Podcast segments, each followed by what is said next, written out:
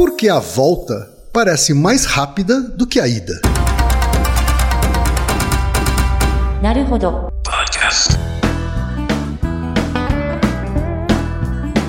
Bem-vindo ao Naruhodô, podcast para quem tem fome de aprender. Eu sou Ken Fujioka. Eu sou Ataí de Souza. E hoje é dia de quê? Ciência e é senso comum. E antes da gente entrar na pauta em si, Altair, três recadinhos rápidos da paróquia, Vamos tá? lá. Todo mundo já sabe, tá? Número um, se você quer colaborar com a produção do Naruhodô Podcast e ajudar ele a se manter no ar, vai lá no apoia.se barra Podcast, faça a sua colaboração. Por favor. Número dois, não vai te custar nada, é só ir lá no iTunes Store e deixar cinco estrelinhas e o seu comentário. Isso. Nunca te pedimos nada. Hum. e a terceira e última também tem custo zero. Tá? É só apresentar o podcast Naruhodô para uma amiga ou para um amigo que não conhece o Naruhodô. Isso. A E às vezes até não conhece um podcast. não É, a proposta do Naruhodo é exatamente essa. Como são episódios mais curtinhos, é para introduzir as pessoas à podosfera. É isso aí então, gente. Vamos para a pauta? Bora! E antes da pauta, mais um recado. O Naruhodo está abrindo espaço para os podcasts das Minas. Porque representatividade é importante também na podosfera. E o destaque de hoje vai para as Matildas, com TH, comandado pela Grécia Bafa e pela Iole Melo. Ouça o recado que elas deixaram para você, ouvinte do Naruhodô, e conheça o podcast As Matildas. Fala galera do Naruhodo! Obrigado pela oportunidade de falar aqui. Eu sou a Grécia Bafa. E eu sou Ioli Melo. Nós somos do podcast As Matildas. Nosso cast fala sobre a perspectiva da mulher sobre o audiovisual. Sempre com muita treta. Já falamos sobre representatividade feminina, sobre pornô, representatividade negra, lésbica e muito mais. Se você quer consumir mais conteúdo da Podosfera produzido por mulheres, procure pela hashtag Mulheres Podcasters. E encontre a gente também no Twitter, arroba asmatildas, no Instagram, arroba asmatildasOficial, no Facebook e no site do Cinemação. Altaí, mais uma pergunta de ouvinte. Uma pergunta que volta sempre mais rapidamente, né? Que vai e volta também. Todo tempo. A pergunta veio do Lucas Vieira de Oliveira. Ele tem 29 anos, mora em Paranapanema, São Paulo e é programador. Aí, Olá, quem é Altaí? Bom dia, boa tarde, boa noite. Bem, primeiramente quero parabenizá-los pelo excelente trabalho com o cast. obrigado. O Naruhodo foi a minha primeira porta de entrada para a Podosfera. Comecei a acompanhar quando estava por volta dos 50 episódios. Fiz uma maratona para ouvir os primeiros e desde então sou ouvinte fiel toda semana. Ah, a proposta do Naruhodo é essa mesmo. né? É, pois é, então. É uma coisa que tá acontecendo bastante, viu, Thaí, né? Depois que a gente entrou pro Spotify, É, pois é. né? A gente reparou a chegada de novos ouvintes de podcasts. Né? Isso é muito bacana. Uhum. Isso. E Muito também tá no. Deezer, não tá? Também tá no Deezer. Quer quem dizer- curte, É, tá. então, a galera que ouvia só música agora tá curtindo podcasts. Pois é. né? Vamos à minha pergunta, diz o Lucas. Tem algum tempo que eu comecei a reparar que em viagens longas que levam algumas horas, ou mesmo em viagens mais curtas de alguns minutos, o caminho de ida parece durar mais tempo se comparado com o caminho de volta, principalmente quando é a primeira vez que faço a viagem. É claro que a distância continua a mesma, pode até ter variações no trânsito, mas sempre a sensação do caminho mais curto é a da volta, no meu ponto de vista, é claro. Ainda assim, já comentei isso com amigos e a grande maioria concorda com essa sensação. Então eu queria pedir a ajuda de vocês, vozes da consciência, para desvendar de vez esse dilema. Um forte abraço a toda a produção do Naruhodo, podcast, então inclui você, Reginaldo. Boa, Reginaldo. Ah, Ai, Reginaldo, você é tão bom pra mim. Porque somos nós nós três, tá, Lucas? É. e continue com um ótimo trabalho em divulgar a ciência de uma forma simples e prática. Obrigado. Obrigado, Lucas. Continua indicando o Naruhodô pros seus amigos, pros seus inimigos. Pra todo mundo. É, pra todo mundo, tá bom? Altaí, eu já tive essa sensação também. Você concorda com ele? Eu já tive essa sensação. É. De, de, no caminho da ida, parecer que demora mais do que no caminho da volta. É, Fale mais sobre isso. Por que, que você acha isso? Então, eu tenho cá as minhas hipóteses, né, baseadas no meu pseudo-conhecimento científico. Sua vida, da sua Ah, vida. é. Isso.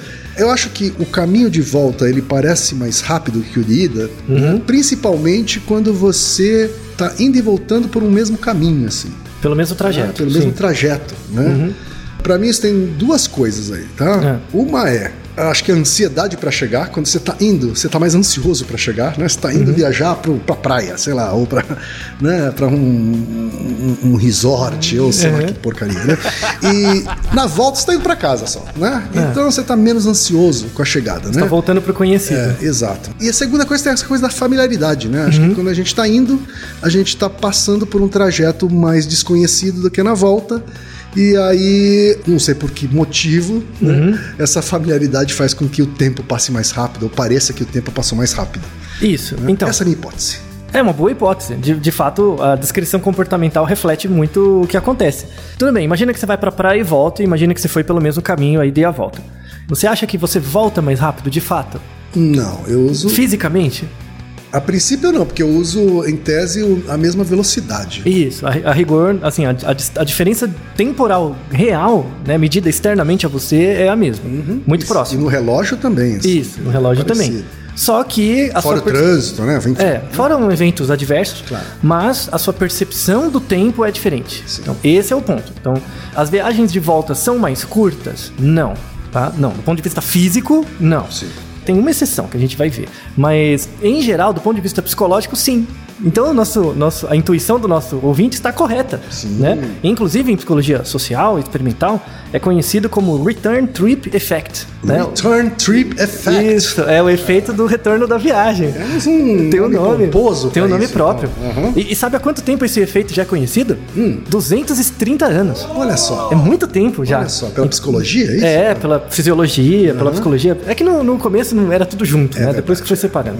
Então, vamos fazer um, um histórico rápido dos estudos de percepção de tempo, né? Porque esse viés que a gente tem é um viés de codificação e percepção de tempo.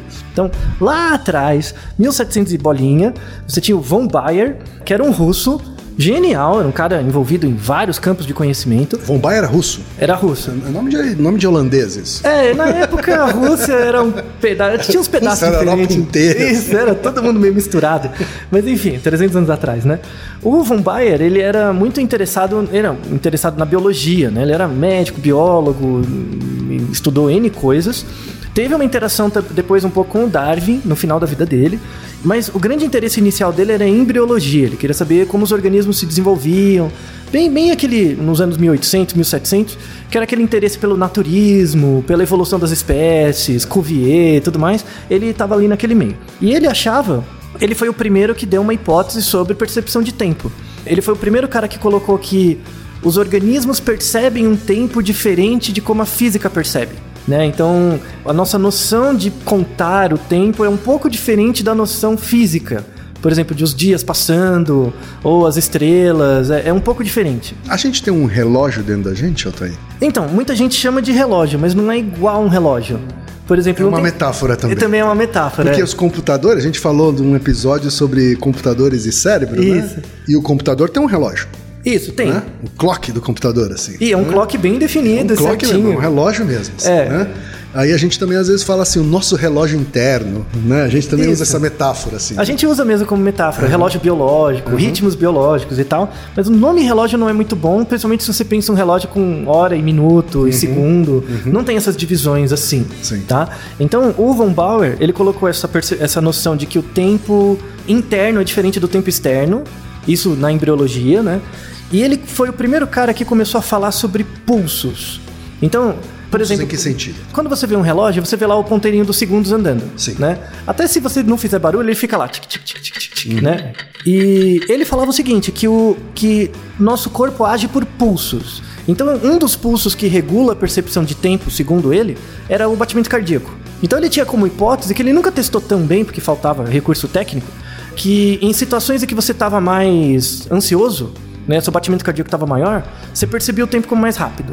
Entendeu? Porque o ritmo do seu coração era um pouco mais rápido, isso ditava outras funções que ele não sabia muito bem. Então, é uma grande contribuição a ideia dele. Um pouco depois vem um grande cara, contribuidor da psicologia sensorial, que é o Ferner, que estudava a percepção de tempo mesmo. E ele estudava a diferença entre o tempo percebido pelo indivíduo e o tempo mensurado. Então, ele media lá um minuto e via quanto o indivíduo percebia desse um minuto como sendo um minuto. Ele via os, às vezes superestima, às vezes subestima, dependendo da situação. Como Tá? ele chama? Ferner. Como é que ele media isso, Altair? Ah, ele fazia uma série de experimentos, mas alguns eram assim: colocava você numa atividade bem enfadonha, tipo você não fazendo nada, parado. né? E aí você tinha que, por exemplo, apertar um botão depois de um minuto. Ou que você achasse que era um minuto. Isso, é. Você não tinha nenhuma pista física. Uhum, E aí você tinha lá, depois que você acha um minuto, você aperta. Aí as pessoas usavam estratégias, elas, contavam, um, dois, três, até 60. Uhum. ou elas, sei lá, ficavam lá pensando Uhum. e tal. E aí ele viu que diferentes estratégias né, cognitivas melhoravam ou pioravam a acurácia em relação ao tempo, um minuto mesmo, né? Então, por exemplo, quando a pessoa conta, um, dois, três, vai indo, é, ela tem um gap menor. Assim, ela chega mais perto dos 60 segundos. Quando ela não conta, é mais difícil. Tem uma regulação pelo efeito da frequência cardíaca. Então, se a frequência cardíaca da pessoa é um pouco mais alta, ela tende a subestimar, ela acha que é menos tempo. Quando a frequência cardíaca dela é mais lenta, ela tende a passar de um minuto. Então tem essa relação entre os ritmos Entendi. e E, a... quanto maior o tempo, vai ser maior o erro, Vai- provavelmente. exatamente. É, mais difícil é de perceber Claro. e tal. Um minuto até as pessoas conseguem, mas põe 30 Meia minutos. hora é- É, a pessoa dorme antes e aí não consegue. Perde a conta, É né? Isso. E o Ferner foi o primeiro cara que falou de relógio. Tá? A metáfora do relógio foi ele que usou. Tá? Um pouco depois dele veio, um, para mim, o meu psicólogo favorito, que é o William James, né, Estados Unidos. William James, ele também tentou estudar com mais detalhe a relação entre a frequência de a percepção de tempo e a frequência cardíaca. Ele foi mais atrás disso, ele fez experimentos melhores e ele tinha uma uma noção de que ele, ele melhorou esse conceito do relógio. Então ele falava que o, o relógio, de- quando você fala de percepção de tempo, né? O relógio da percepção de tempo, ele na verdade ele é um relógio da sensação do presente. É como se a cada momento você estivesse ressignificando o presente em ondas. Essas ondas de ressignificação do presente são os ponteiros do relógio. Entendeu? Então o relógio ele não marca tempo, ele marca percepção de si. O relógio interno que a gente tem é, é como se tivesse uma, uma entidade, alguma coisa que. Não, não, não tô falando nada de espírito. Mas como se tivesse um, um sistema que dissesse pra você: é você. Sim, é você. você existe. É você. É uma- É, você. é uma coisa de isso. existência, assim, né? Isso. Ó, é você. Vai, vai. Hoje em dia você estuda muito isso do ponto de vista da memória como memória autobiográfica. Né? Que é como você sabe que você é você mesmo. Você tem que ficar reafirmando, reafirmando. Por isso, por exemplo, pessoas que têm síndromes de ausência. A pessoa. Acontece muito em Alzheimer, por exemplo, que a pessoa esquece quem ela é, onde ela tá, ela dá uma despersonalizada. É esse relógio falhando. Isso tem uma relação, por exemplo, quando o clock do computador ele vai meio que reatualizando.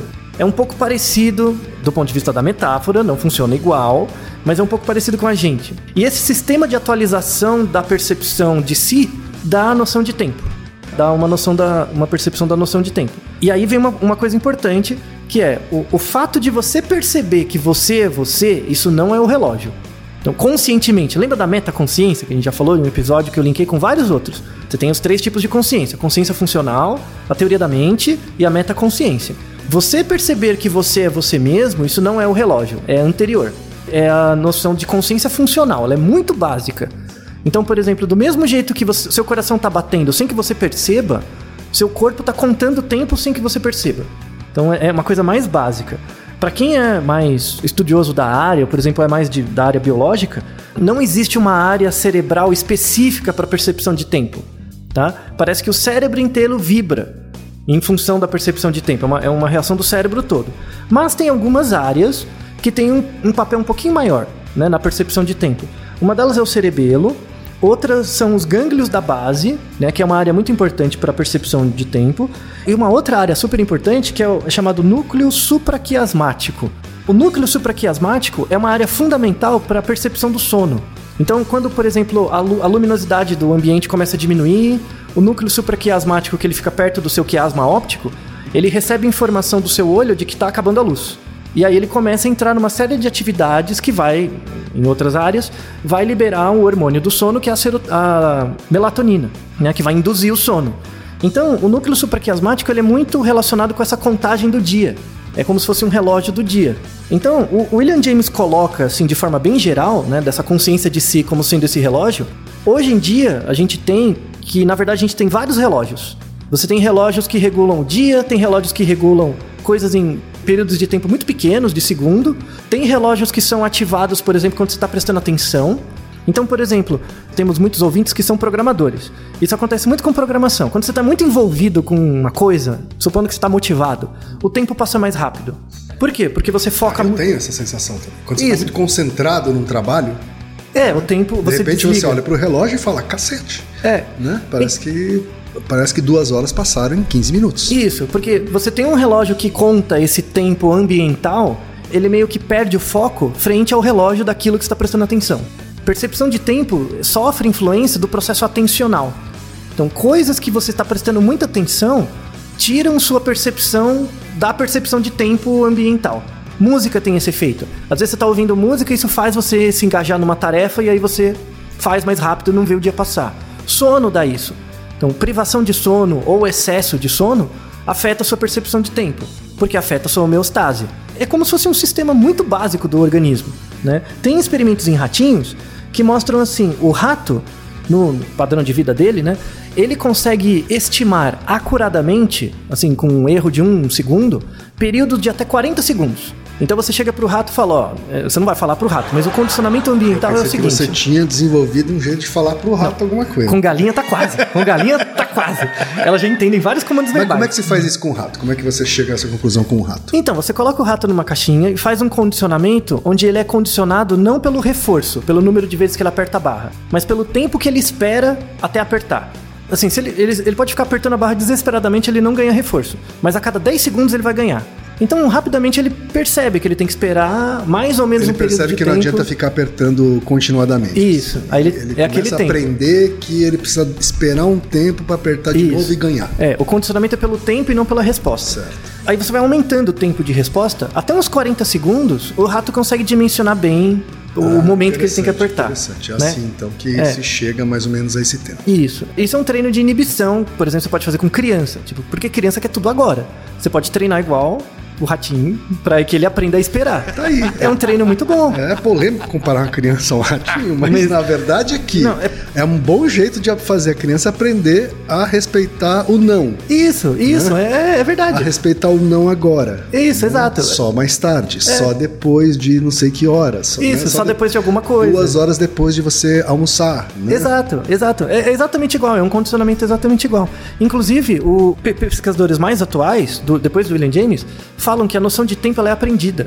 Noção de tempo, assim, tem uma determinação cultural importante. Tem certas culturas que o tempo, a percepção de tempo é mais rápida que outras. Isso estruturado na linguagem, tem toda uma teoria, principalmente os fenomenologistas.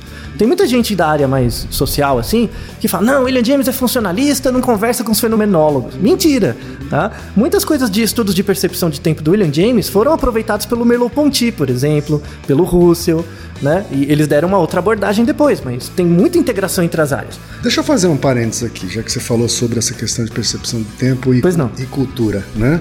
Hoje a gente vive uma sociedade muito pautada pela instantaneidade, Isso. né?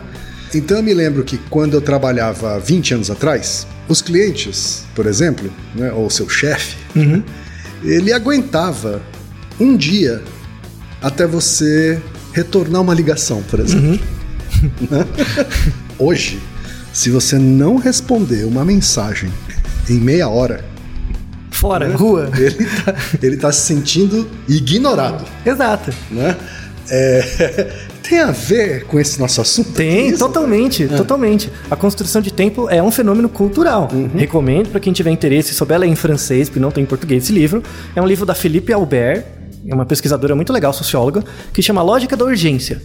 Tá? A Lógica da Urgência é um livro sensacional que ele descreve exatamente isso. Por que, que tem que ser tão urgente?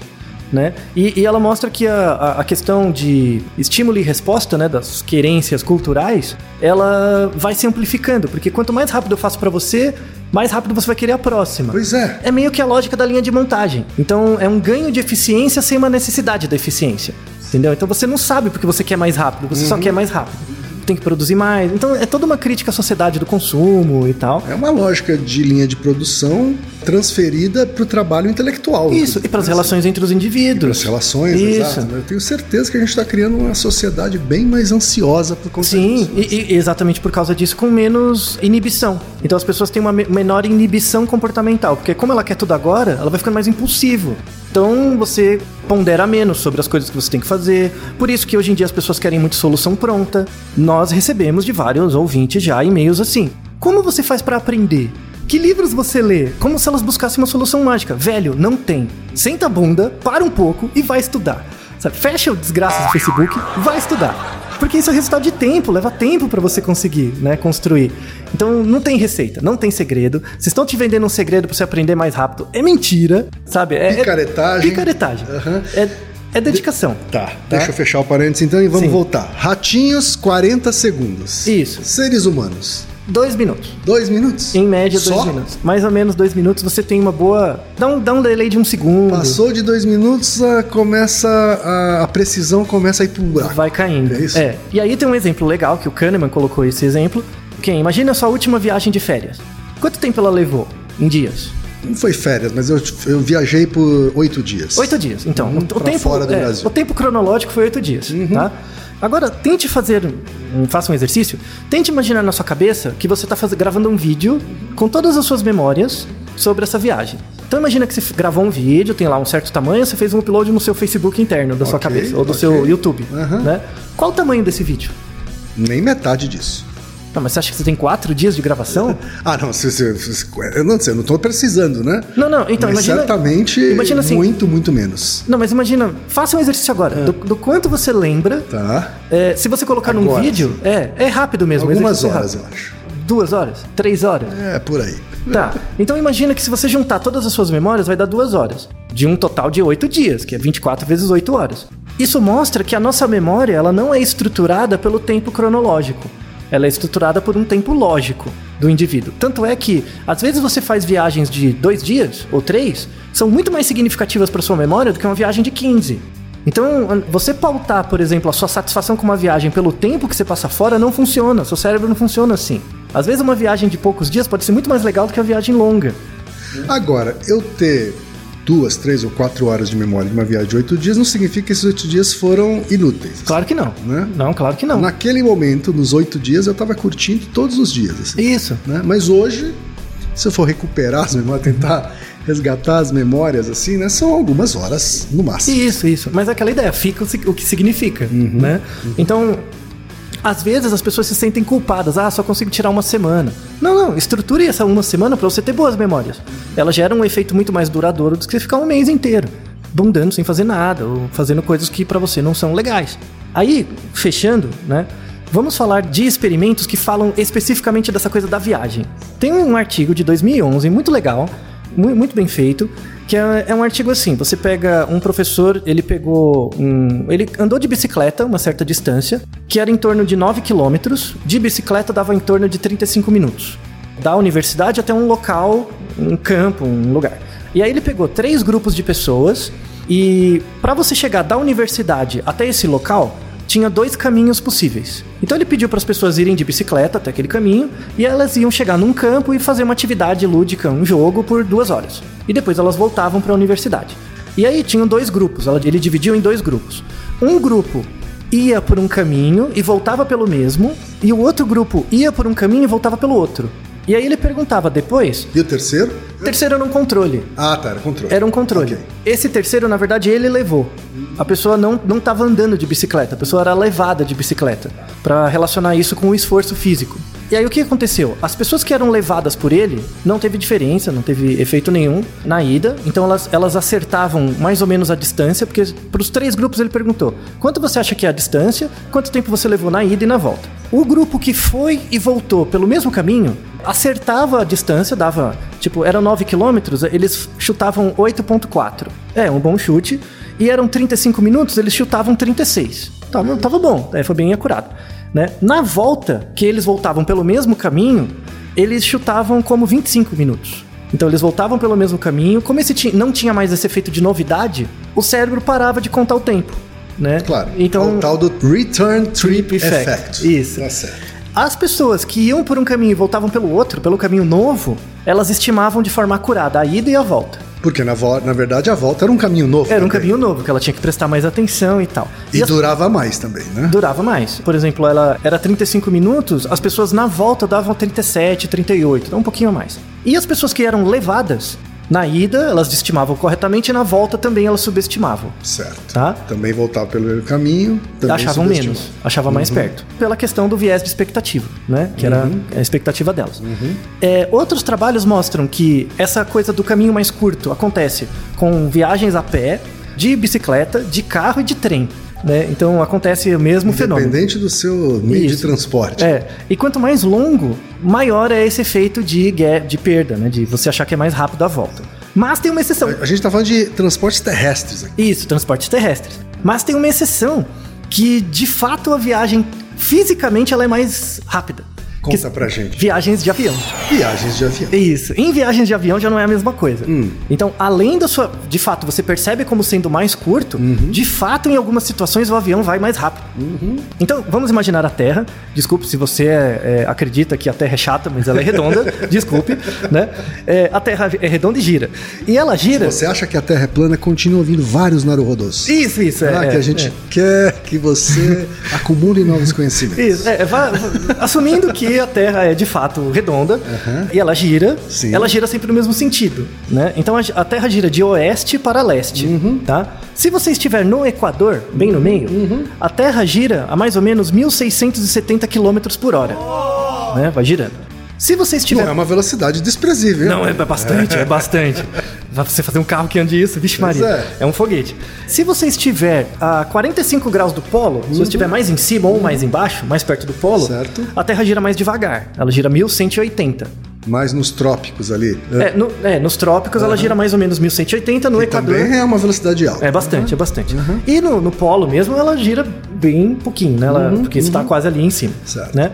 É, então, conforme você vai chegando mais perto do polo, vai ficando mais lento. Se você parar pra pensar, a Terra tem a atmosfera. Então, a Terra gira, o solo gira 1670 km no Equador, mas o ar também gira, né? Então, se você imagina o, tipo, o ar girando, tem um- uma noção de inércia.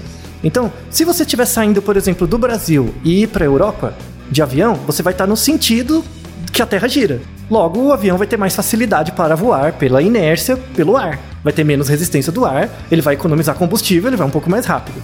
No entanto, no caminho de volta, como você vai estar voltando para o Brasil contra o ar, né, contra a inércia do ar, você vai ter uma maior resistência, o avião vai ficar um pouco mais devagar, ele demora mais. Quer dizer, mesmo com o mesmo, a mesma propulsão, Ele resiste ele vai mais. ter uma velocidade menor. Isso, né? uma resistência maior. Isso tem um nome. Esse fenômeno do vento, né, da inércia do vento, é chamado força de Coriolis. Força de Coriolis. Coriolis, é. É, um- é um- a dinâmica dos ventos né, na Terra geram, em alguns locais você vai mais rápido, outros mais devagar, pela própria inércia do vento, da dinâmica da atmosfera. Então, a tendência do vento de continuar o movimento dele, dado que a Terra está girando, é um movimento inercial, e aí gera esse Coriolis nos aviões, né? E aí, só para vocês terem uma ideia desse efeito, quanto mais longa a viagem, maior é o efeito de Coriolis, porque a resistência vai somando.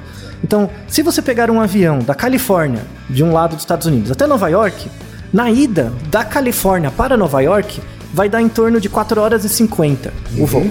A volta de Nova York para Califórnia vai dar uma hora a mais, 5 horas e 50. Uma hora a mais? Uma hora a mais, porque o efeito de Coriolis ali é mais forte pela dinâmica né, do local. É, você ganha uma hora a mais na volta. E aí as pessoas percebem como sendo mais rápido, né? Mas na verdade o voo, na geral, é mais demorado. Se você pega, por exemplo, um outro voo de Londres para São Petersburgo, né, que é um caminho longo. Na ida de Londres para a região da Rússia, dá 3 horas e meia. E na volta, dá 3 horas e 15. Vai mais rápido, pela própria dimensão certo. dinâmica dos uhum, ventos uhum, uhum. ali. Então, com exceção das viagens aéreas, nos outros casos a gente superestima mesmo, é um viés psicológico. Mas uhum. nas viagens aéreas, de fato, você pode ter uma diferença no tempo real, além do seu tempo psicológico. Naru, rodo ilustríssimo ouvinte! Naruhodo. Você sabia que pode ajudar a manter o Naruhodô no ar? Ao contribuir, você pode ter acesso ao grupo fechado no Facebook e receber conteúdos exclusivos. Acesse apoia.se barra Podcast.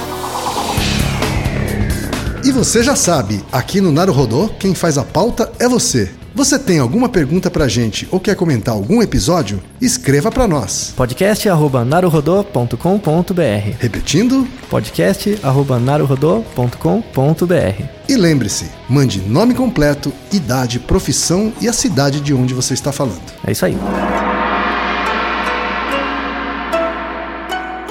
な